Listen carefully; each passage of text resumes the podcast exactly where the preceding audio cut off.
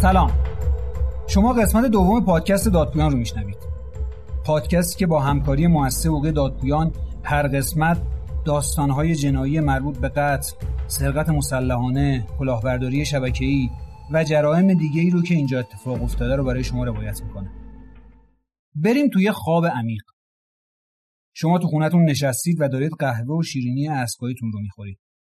و با بچه هاتون میگید و میخندید که یک دفعه مامورای کلانتری و یه سری افراد ناشناس میریزن تو خونه و همتون رو بیرون می‌کنن. و شما هرچی تو این چند ده سال داشتین رو تحویلشون می‌دید و فقط با لباسی که تنتونه باید از خونه برید و آواره کوچه و خیابون بشید. براتون قصه تعریف نمی‌کنم. این اتفاقیه که تو سال 1400 ظرف چند ماه سر یه خانواده تو منطقه که تهران میاد. ملکی ارزشمند با متراژ زیاد و مالکینی سن و سالدار که احتمالا دنبال مجرمان نمی‌تونن برن. داستان از اونجا شروع میشه که تو بهمن ماه 1400 این خانواده تو خونه نشستن و دارن استراحت می‌کنن که زنگ در به صدا در میاد. پدر در رو باز می‌کنه و می‌بینه پلیس منطقه با 5 6 نفر میریزن تو خونه و شروع می‌کنن به گشتن خونه. ازشون که می‌پرسن ماجرا چیه میگن دستور تخلیه شما رو گرفتیم. میگه ما اینجا رو به کسی اجاره ندادیم. میگن نه. شما مستجرید و باید بلند شید. این در حالیه که این خانواده بیش از 60 ساله که تو اون خونه زندگی می‌کنن و هیچ وقت نه ملک رو فروختن نه اجاره دادن نه اجاره کردن. ولی پلیس توجهی به این موضوع نمی‌کنه و دستور میده ملک رو تخلیه کنن طبقه دوم این خونه برادرش زندگی می‌کنه. پلیس با زور به اونا میگه باید از خونه برید بیرون. وقتی دارن بیرونشون می‌کنن حتی اجازه نمیدن لباساشون رو بردارن. و وقتی میگه بذار دندون مصنوعی رو بردارم با اکراه و درگیری دندون مصنوعی رو بهش میده. پدر تو این فاصله به پسرش زنگ می‌زنه و وقتی خودش رو میرسونه پسر به خونه میگه که برو شورای حل اختلاف بگیری کن. اونم میره شورای حل اختلاف ببینه چی شده. اتفاق عجیب ماجرا اینه که پلیس موقع پرسه زدن تو خونه در کمد قدیمی رو باز می‌کنه و یه بسته پلاستیکی که توش نیم کیلو گرده وجود داره رو در میاره. و میگه اینجا دارید خرید و فروش شیشم می‌کنید. بهش دستبند می‌زنن و به اتهام نگهداری و خرید و فروش مواد مخدر و روانگردان اونو به پلیس آگاهی تهران می‌برن. وقتی پسرش می‌رسه کار از کار گذشته و خونه تخلیه شده. پسرش که اومد پیش من و ماجرا رو تعریف کرد گرچه زیاد از این اتفاقات دیده بودم ولی شوکی کننده بود. مهمتر از خونه پدر بود که تو سن 87 سالگی با آگاهی رفته بود. اتهام سنگینی هم بهش زده بودن که احتمال داشت اعدامش کنن اولین قدمی که می‌شد انجام داد ملغا کردن اون دستور تخلیه بود. وقتی پرونده شورای حل اختلاف رو می‌بینیم سرشار از ایراد و اشتباهه. یا شاید هم موضوع دیگه نمی‌دونم. اینکه اجاره نامه جعلی که درست کرده بودن دو سال پیش منقضی شده بود اجاره نامه جدیدی هم وجود نداشت. و اینکه جائل مالک چهار دون سند مالکیت جعلی بوده و شورای حل اختلاف باید ملک رو کلا تخلیه می‌کرده و تحویل هیچ کدوم از طرفین نمی‌داده. ولی در این مورد هم تخلف کرده موضوع بعدی و مهمتر شکایت از اون جاهلا و افراد دخیل در ماجرا بود. قبل شکایت به دفترخونه ها رفتیم دیدیم شخصی به شورای حل اخلاف دیگه مراجعه کرده. تقاضای تامین دلیل می‌کنه و اسناد مربوط به ملک رو از دفترخونه ها به دست میاره. و بر مبنای اون اسناد جمعآوری شده و فهمیدن پلاک ثبتی موکل یه سند صلح قدیمی برای سال 73 توی دفترخونه دیگه ای می‌زنه. و توی دفترخونه دیگه هم تقاضای سند تکبرگ می‌کنه. رفتیم شورای حل اختلاف گفتیم این قرار تعمیر دلیل رو کی گرفته؟ کی دنبال سند موکل بوده که با بهت و حیرت رئیس شورای حل اختلاف مواجه شد؟ به ما میگه اصلا این پرونده در شورای حل اختلاف وجود نداره و برگه شورا و مهر و امضای قاضی همه جل شده.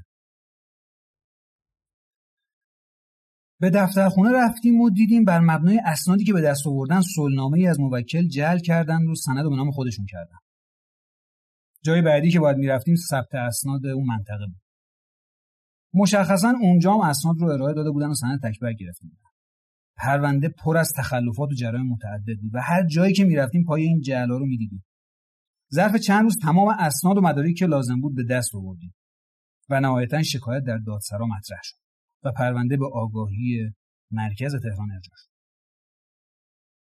ولی یه اتفاق تلخ و شوکه کننده هممون رو تحت تاثیر قرار داد و یه غم بزرگ باعث شد که ما تو این پرونده سماجد بیشتری به خرج بدیم.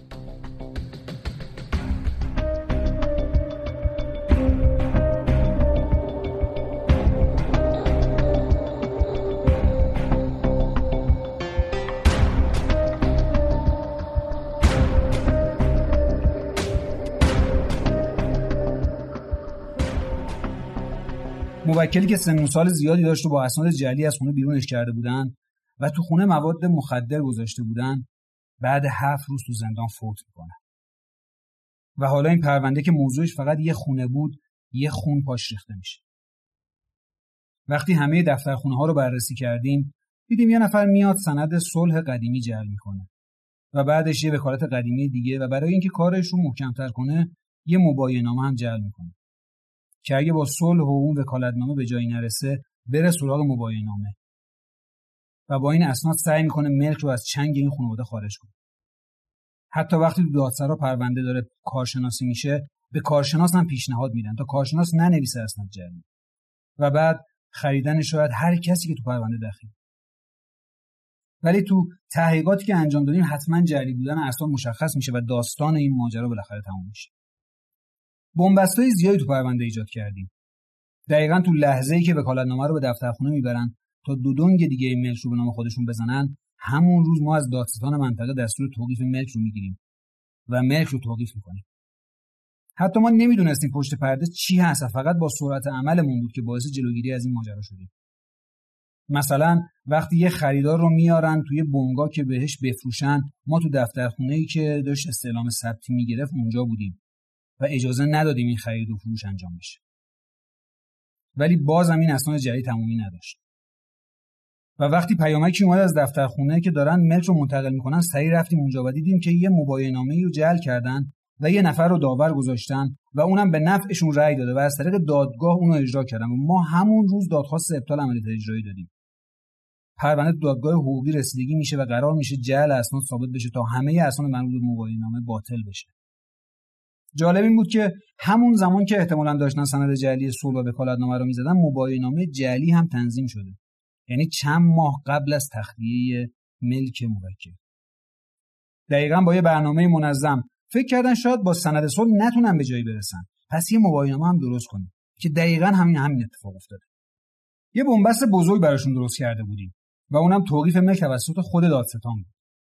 وقتی ملک توسط دادستان یا بازپرس توقیف میشه دیگه هیچ جور قابل نقل و انتقال نیست. و این اتفاق زمانی پیش میاد که اینا با وکالتنامه تو دفترخونه داشتن ملک رو منتقل می‌کردن. و وقتی با خریدار توی بنگاه معاملات ملکی دارن معامله می‌کنن و جواب استعلام ثبت میاد خریدار از خرید ملک میترسه و معامله نمی‌کنه. برای همین بود که وقتی موکل رو از خونه بیرون می‌کنن همون روز بهش میگیم با اسپری رنگ رو دیوار بنویس که سند ملک جعلیه.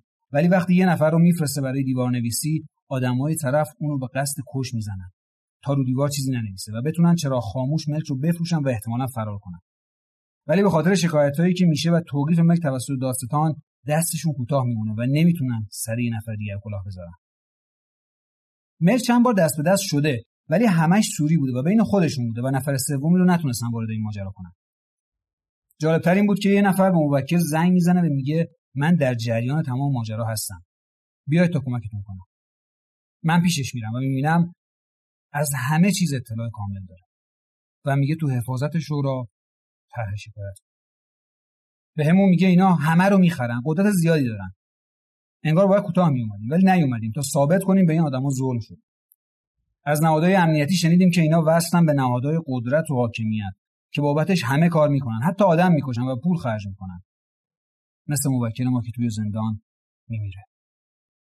خلاصه قدرت زیادی پشت این ماجرا بود و مایی که ابتدا با یه لباس پاره وارد میدان جنگ شده بودیم حالا داشتیم خودمون رو با اطلاعات و ارتباطات قدرتمند می‌کردیم. حتما توی قسمت دیگه با موضوع جعل شبکه‌ای عاقبت این ماجرا رو براتون تعریف می‌کنم. منتظر روایت های جنایی و جذاب ما از داستان هایی که تو این شهر اتفاق میفته باشید.